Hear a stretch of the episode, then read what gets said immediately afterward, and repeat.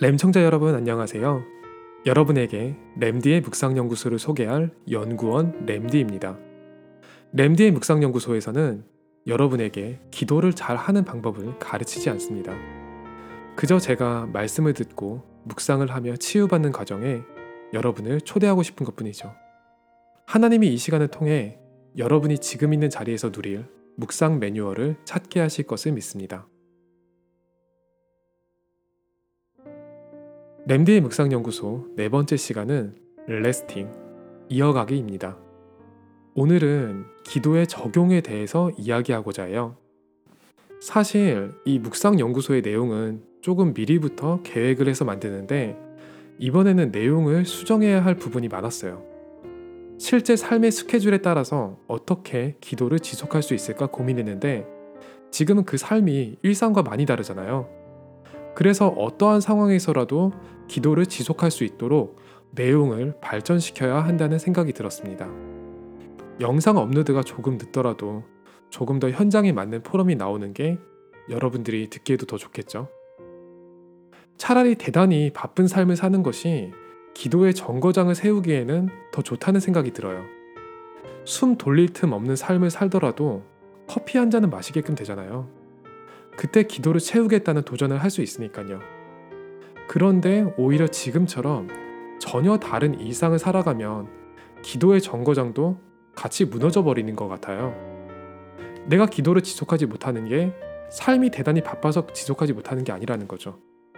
그냥 제가 바쁜 거예요. 바쁜 일이 전혀 없더라도 제가 기도 외의 일을 제 삶 속에 계속 집어넣는 체질이라는 거예요. 저를 포함해서 많은 분들이 그런 자신을 잘 인정하지 못해요. 너무 쉽게 환경 탓을 하죠.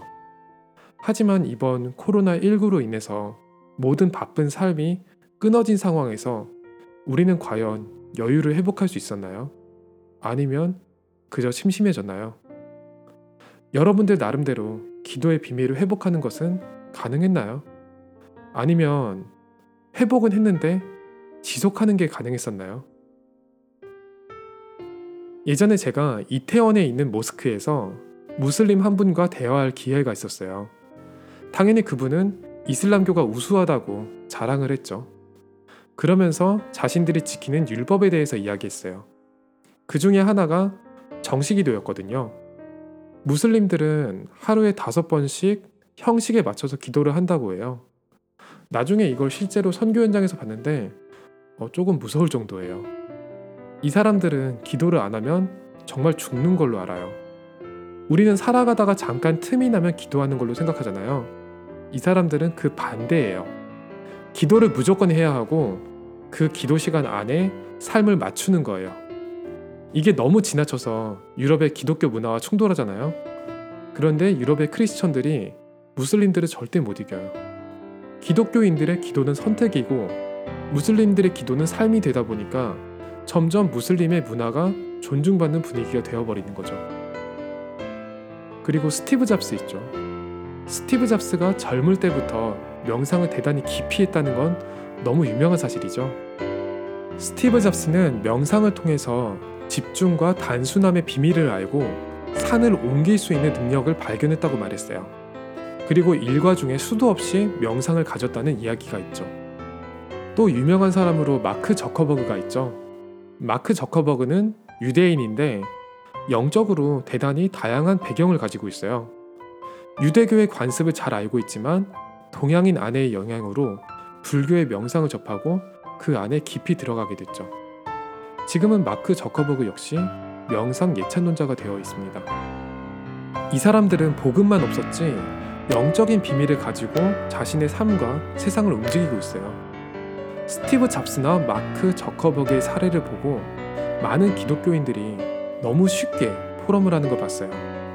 와, 저 사람들은 복음도 없는데 저렇게 영적인 사실에 집중하고 세상을 움직이잖아. 우리는 복음 가지고 집중하면 저걸 훨씬 넘어서는 비밀을 발견할 수 있을 거야. 이렇게요. 그리고 자신 나름의 방법을 만들고 조전하는데 그들 중에서 저 사람들은 넘어서는 사람을 아직은 본 적이 없어요. 우리는 겉으로 보이는 사실을 가지고 스티브 잡스나 마크 저커버그가 개인 스케줄로 명상한다고 착각하는 거예요. 절대 아니거든요. 스티브 잡스나 마크 저커버그 또한 무슬림이나 다른 종교단체처럼 시스템 속으로 들어간 거예요.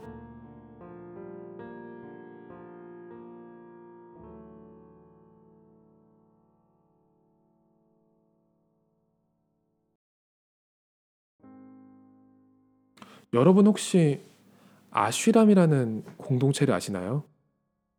아쉬람은요, 명상 수행자들이 오랫동안 편하게 생활하면서 수련하는 공동체예요. 많은 사람들이 여기를 휴가 끊고 와요. 특히 독일, 이탈리아, 영국, 미국 등에서 대부분의 수행자들이 온다고 해요. 실제로 이 아쉬람 공동체는 지금은 전 세계에 있고요. 가장 유명한 곳은 인도나 네팔에 있는 공동체이죠. 이건 우리나라 템플스테이 같은 것과는 차원이 달라요. 생활 및 내적 공간이 다 갖춰져 있어서 며칠이고 여기서 그냥 지낼 수 있어요. 아무나 들어갈 수도 없어요. 에이즈 음성 결과도 제출하고 사진이 찍힌 명상 패스를 발급받아야지 입장이 가능해요. 이 안에 들어간 사람들이 대단히 명상을 열심히 하는 건 아니에요. 명상 분위기가 있는 곳에서 그저 생활을 하는 거예요. 들어가서 호캉스만 해도 돼요. 명상 강의는 하나도 안 들어도 되고 심지어 술 마시고 담배 피는 것도 허용이 돼요. 다만 그 모든 것이 명상으로 인정이 돼요. 담배 피는 공간에는 흡연 명상이라고 타이틀이 붙어있죠. 이곳에서 이야기하는 건 하나예요. 삶 자체가 명상이라는 거예요. 우리의 일상과 불건전해 보이는 욕구까지도 모두 다 명상이라는 거죠. 스티브 잡스는 젊은 마크 저커버그에게 페이스북의 비전을 이루기 위해서 아쉬람을 방문하라고 조언했어요. 그리고 마크 저커버그는 다른 유능한 CEO들에게 이 아쉬람을 기꺼이 추천하겠다고 증언하죠. 저는 이 묵상연구소의 내용이 결국은 교회를 회복하는 것으로 이어진다는 것을 발견했어요. 하나님이 우리에게 교회를 주신 이유가 결국에는 영적인 것을 회복하는 데에는 원네스가 필요하기 때문이거든요. 여러분이 정시기도를 했다가 작심삼일을 했다고 해서 지금 지속되지 않는 상태라고 자책하고 계시진 않나요? 그게 아니죠. 주일에 예배의 자리에 있는 분들이라면 최소한 일주일에 한 번은 지속을 하고 있는 거예요. 아쉬람에서 술, 담배만 하고 나왔다고 그 사람을 명상에 참여하지 않았다고 하지 않거든요. 왜냐하면 그 공간에 있었으니까요.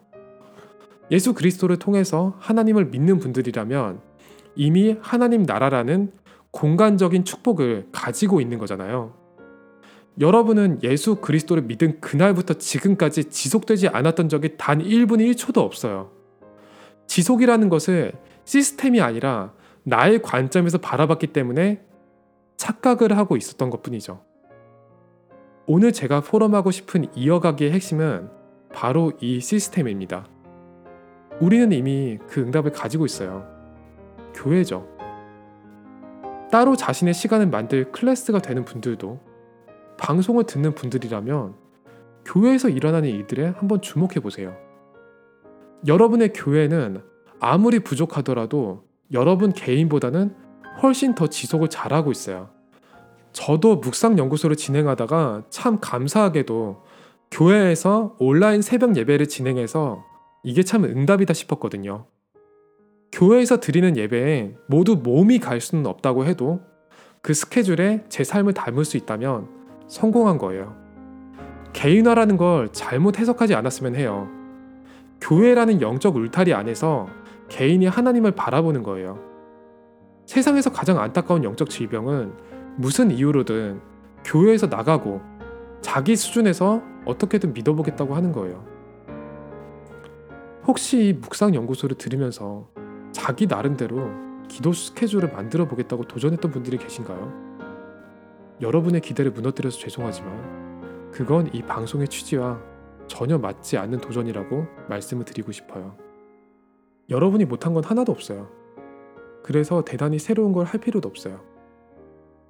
그저 눈만 열면 되는 거죠. 이 포럼에 동감하시는 분들은 멀리 가지 마시고 지금 출석하는 교회의 주보를 펴고 예배 안내를 한번 보세요. 그 자리에 여러분이 지금 회복할 정시기도의 시간이 적혀 있습니다. 초대교회 성도들은 그렇게 모여서 지속하고 기도했던 거예요. 지금은 교회에 직접 출석하기가 참 힘든 시간이에요. 그러면 여러분 자신이 교회가 되어서 그 시간을 살릴 기회가 되겠죠. 교회가 예배를 못 드리는 게 아니라 성도 수만큼 교회가 여러 개 생긴 거예요. 스데반의 환란 이후에 그런 일이 벌어졌잖아요. 이어가기는 스케줄과 행위가 아니에요. 이어가기는 시스템과 삶입니다. 내 삶의 시간을 쪼개서 교회의 마음을 담는 게 아니라 내 삶 자체가 하나님이 축복하는 교회인 거죠. 아슈람에서는 담배 피는 시간까지도 흡연 명상이라고 표현하는데 24시 중에서 기도가 아닌 부분이 뭐가 있을까요? 먹는 것도 기도고, 자는 것도 기도고, 공부도 기도고, 일도 기도고, 쇼핑, 게임, 멍 때리는 것까지 모두 다 기도예요. 우리 스스로가 그게 하나님 안에서 이루어지는 영적인 소통이라는 것을 인정하고 감사할 수 있다면 말이죠. 이번 주에는 너무 많은 걸 생각하지 말고 여러분들이 주일에 드리는 예배에서부터 지속을 실천해보면 어떨까요? 그것이 바로 오늘 이어가기의 내용입니다. 그런데 이런 질문은 나올 수 있을 것 같아요. 뭘 이렇게까지 하냐는 거죠. 이미 나는 구원을 받았는데 대체 뭘 더 얻겠다고 이렇게 기도에 대해서 깊게 생각할 필요가 있는 걸까? 그 질문에 대한 답을 하나하나 정리하면서 묵상의 다음 5번째 단계를 포럼할 수 있게 되었어요. 오늘 램디의 묵상연구소는 여기서 인사드리겠습니다. 다음 주에 묵상의 5번째 과정, breathing, 살려내기를 통해서 다시 찾아오겠습니다. 하나님이 원하시는 묵상은 지금 이 시간, 지금 있는 자리에서 여러분을 통해 시작됩니다. 여러분은 지금 세상의 틀을 바꾸는 작은 소리, 램넌트 보이스와 함께 하셨습니다.